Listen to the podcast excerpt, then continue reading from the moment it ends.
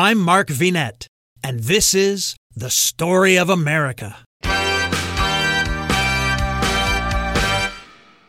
Let's begin a deep dive into the life and deeds of seafarer and navigator Christopher Columbus. Sailing for God, gold, and glory, this controversial titan of history has entered the pantheon of humans who changed the course of world history. Although the legendary explorer never reached mainland North America, his voyages had profound global consequences and quickly led to the opening up of the continent to massive changes and European colonization. In this special episode, allow me to introduce Wayne Armstrong of the 5 Minute Biographies podcast, who has graciously agreed to share with us his concise biography of Christopher Columbus. Hi, guys. Welcome to the 5 Minute Biographies podcast. Don Cristobal Colon, otherwise known to us by the name Christopher Columbus, was a pivotal historical figure and one whose legacy continues to be a matter of contention and debate over 500 years after his death. Born sometime in the year 1451, Christopher Columbus's early life is largely unknown, although some historians agree that he was most likely born in the Republic of Genoa, in what is modern day Italy.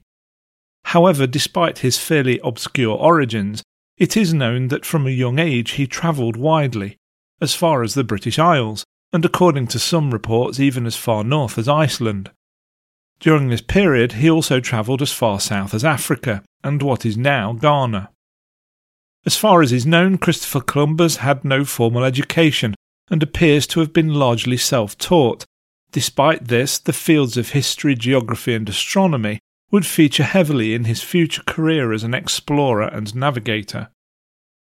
Since the Portuguese had gained a tight hold on the spice trade route to the East Indies via Africa, Columbus began to develop a plan to reach the East Indies by travelling west instead of east. Columbus, just like everyone else at the time, had no idea that there was any land in between, and simply believed that an open ocean voyage travelling west would allow Spain to bypass their trade rival Portugal.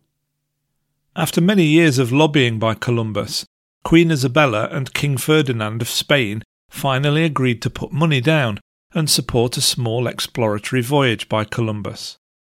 Columbus departed Spain in August 1492 with three ships the Santa Maria, the Santa Clara, nicknamed the Nina, and the Pinta. This ship's nickname is all that is known, with its full name being lost to history, and made landfall in the New World on the 12th of October, a date now referred to as Columbus Day. Although the exact location reached on that date is unknown, it was likely somewhere in the Bahamas. Columbus was by no means the first to discover the American continent, as many indigenous natives had been living there for millennia. Nor was he even the first European, as research has shown that the Vikings most likely found their way into Greenland and Canada.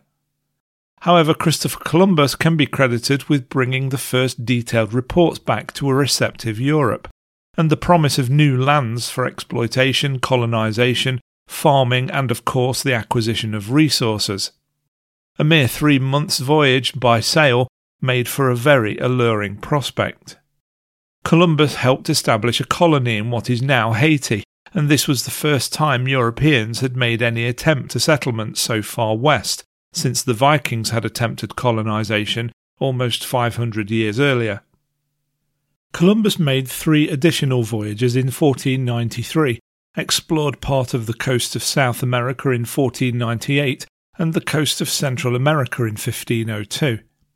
It is not known, though, to what extent Columbus was aware that this landmass was an entirely new continent, rather than just being part of Asia. A good piece of evidence that Columbus thought he was in Asia was the fact that he named the indigenous people Indians, due to the mistaken belief that they were a people of Southeast Asia.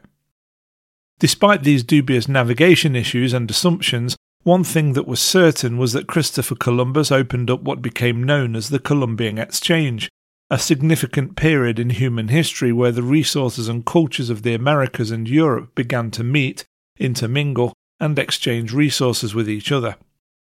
South America provided Europe with a variety of new foods, such as cocoa beans, which led to the development of chocolate, and fruits which had never been seen before in the Old World such as pineapple, avocado, and papaya, whilst the people of the Americas were the recipients of things such as horses, cattle, and other animal stock that had been domesticated in Europe centuries before.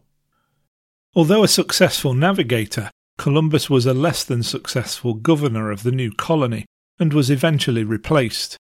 He returned to Spain in 1504 and lived out the rest of his life comfortably well off, but frustrated that he never received the official recognition that he felt he deserved, even writing a book called Book of Privileges, in which he detailed what he believed the Spanish crown owed him and his heirs. On the 20th of May 1506, at around the age of 54, Columbus died from what many believe to be Reiter's syndrome, now called reactive arthritis. He had requested that his body be buried in the Americas, but as no church existed there at the time, his wishes could not be accommodated.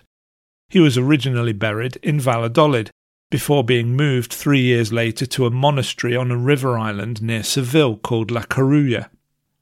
Almost thirty years later, in 1537, the widow of one of Christopher Columbus's sons, Diego, sent his bones along with those of her husband to Santo Domingo, which is the capital of the Dominican Republic.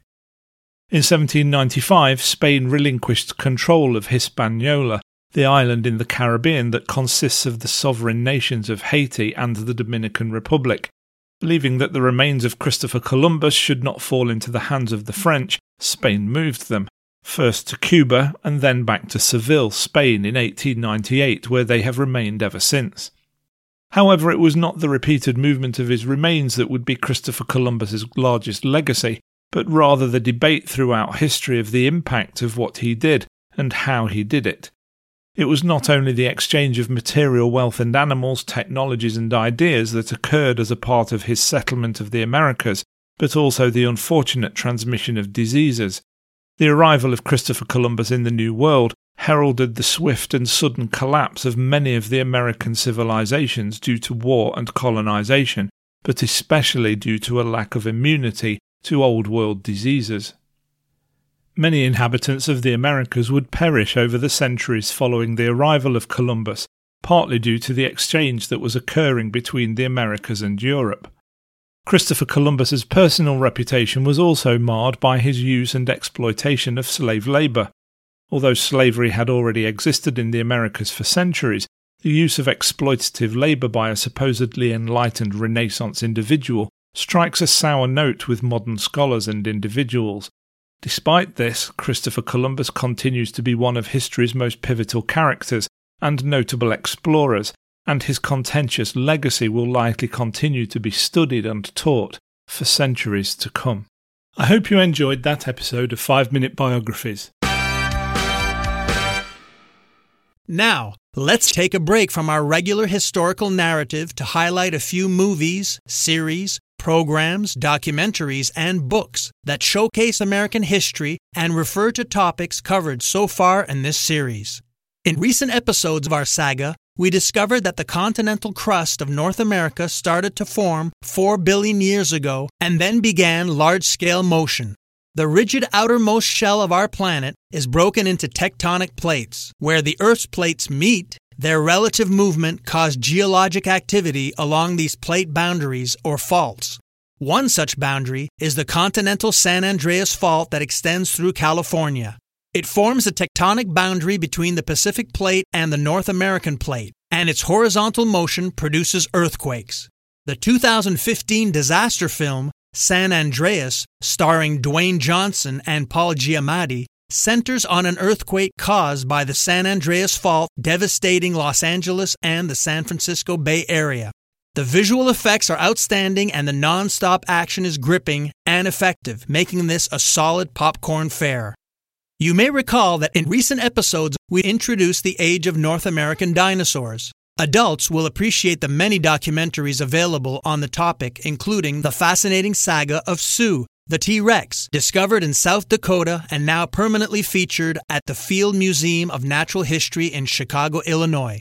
Also, small children can join in the fun with The Land Before Time and Dinosaur Train series that stomped into my home not so long ago. The KT asteroid event that killed the terrestrial dinosaurs involved an object from outer space. I recently explored our solar system when watching Away, a 2020 American science fiction drama streaming television series starring Hilary Swank. I initially had high hopes for the program and its quality special effects, but alas, viewers were soon inundated with too much personal and emotional character backstories and not enough space adventure and exploration. I cover the evolution of humans and their eventual migration to North America in episodes 4 and 6. The 1981 movie Quest for Fire is set in Paleolithic Europe 80,000 years ago, with its plot surrounding the struggle for control of fire by early humans. The Canada France co production is a film adaptation of a 1911 Belgian novel. The film was critically acclaimed and won the Academy Award and British Academy Award for Best Makeup and the French César Awards for Best Film and Director.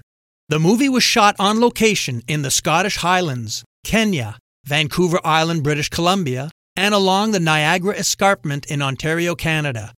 I first saw this prehistoric flick with my college anthropology class. Although I enjoyed the movie, our course professor was not amused, protesting to his students afterwards that there were many serious scientific problems with the mixture of different levels of advancement among diverse tribes living in close proximity.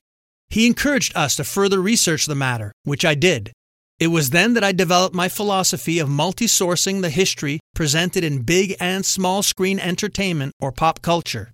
Ever since then, I have adhered to a minimum two sources rule when checking the historical veracity of any kind of program that connects with past events.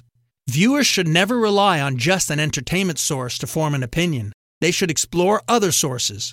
This may be time consuming, but it is well worth the effort and is often intellectually stimulating, satisfying, and can lead to critical thinking and analysis while being an interesting, eye opening, and productive enterprise. For example, when watching a history related TV show, my primary goal, of course, is leisure, pleasure, and enjoyment. But once the viewing is finished, I always take a few minutes to follow up and cross check using traditional or new technology on the historical elements of the program. By following this simple process, I expand my knowledge about the entertainment I just consumed and add to my general awareness of history, biography, and chronology. It's fun and something adults can do with kids. Never walk away or waste an opportunity from learning history and adding to your brain's databank. It makes the life of the mind more enjoyable. In recent episodes, we explored one of the most famous and celebrated Mesoamerican civilizations, the Maya. The film 2012 is an action packed science fiction disaster story. Released in 2009, this blockbuster movie follows a geologist who discovers the Earth's crust is becoming unstable after a massive solar flare caused by an alignment of the planets. The film refers to Mayan 2012 doomsday scenario phenomenon in its portrayal of cataclysmic events. In recent episodes, we investigated the accuracy of Mel Gibson's Apocalypto. It depicts Mayan society as beautiful and sophisticated, but at the same time very brutal. At its core, it's an old fashioned chase movie which takes the viewer on a roller coaster ride of chills and thrills. In many ways, the film is also very elegant and stylish.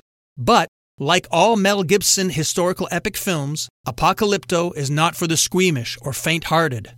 Despite its splendor and craftsmanship, it's raw, violent, and graphic.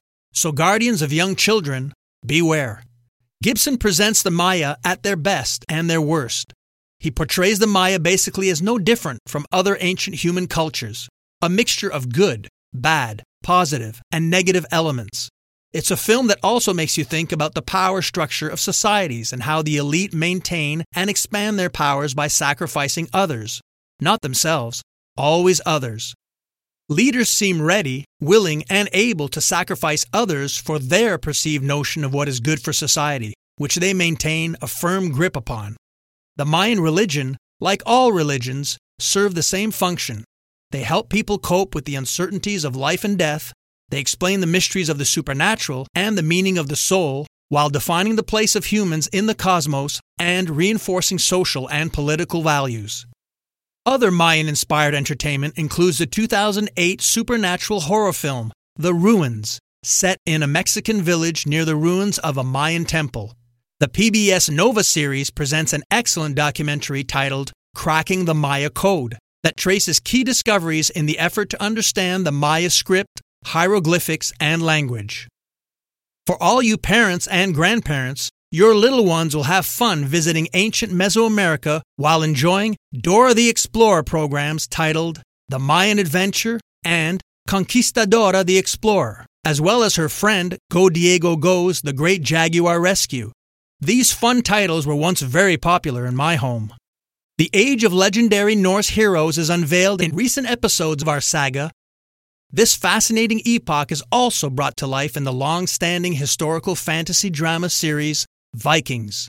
Although not for the nervy or gentle souls, this blood soaked graphic show is quite entertaining and packed with Scandinavian adventures. Also, check out two contemporary big budget docudramas titled Charlemagne and The Normans that both recount the dramatic, violent, and body life of the Middle Ages.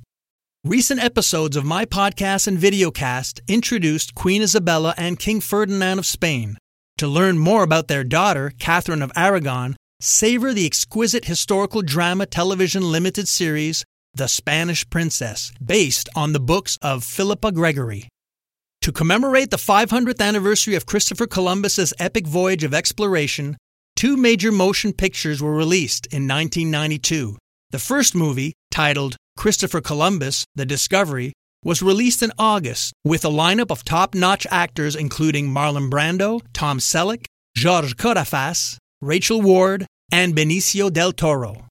The second film, titled 1492 Conquest of Paradise, was released a few months later in October and starred Gérard Depardieu, Armand Assante, Sigourney Weaver, and was directed and produced by Ridley Scott.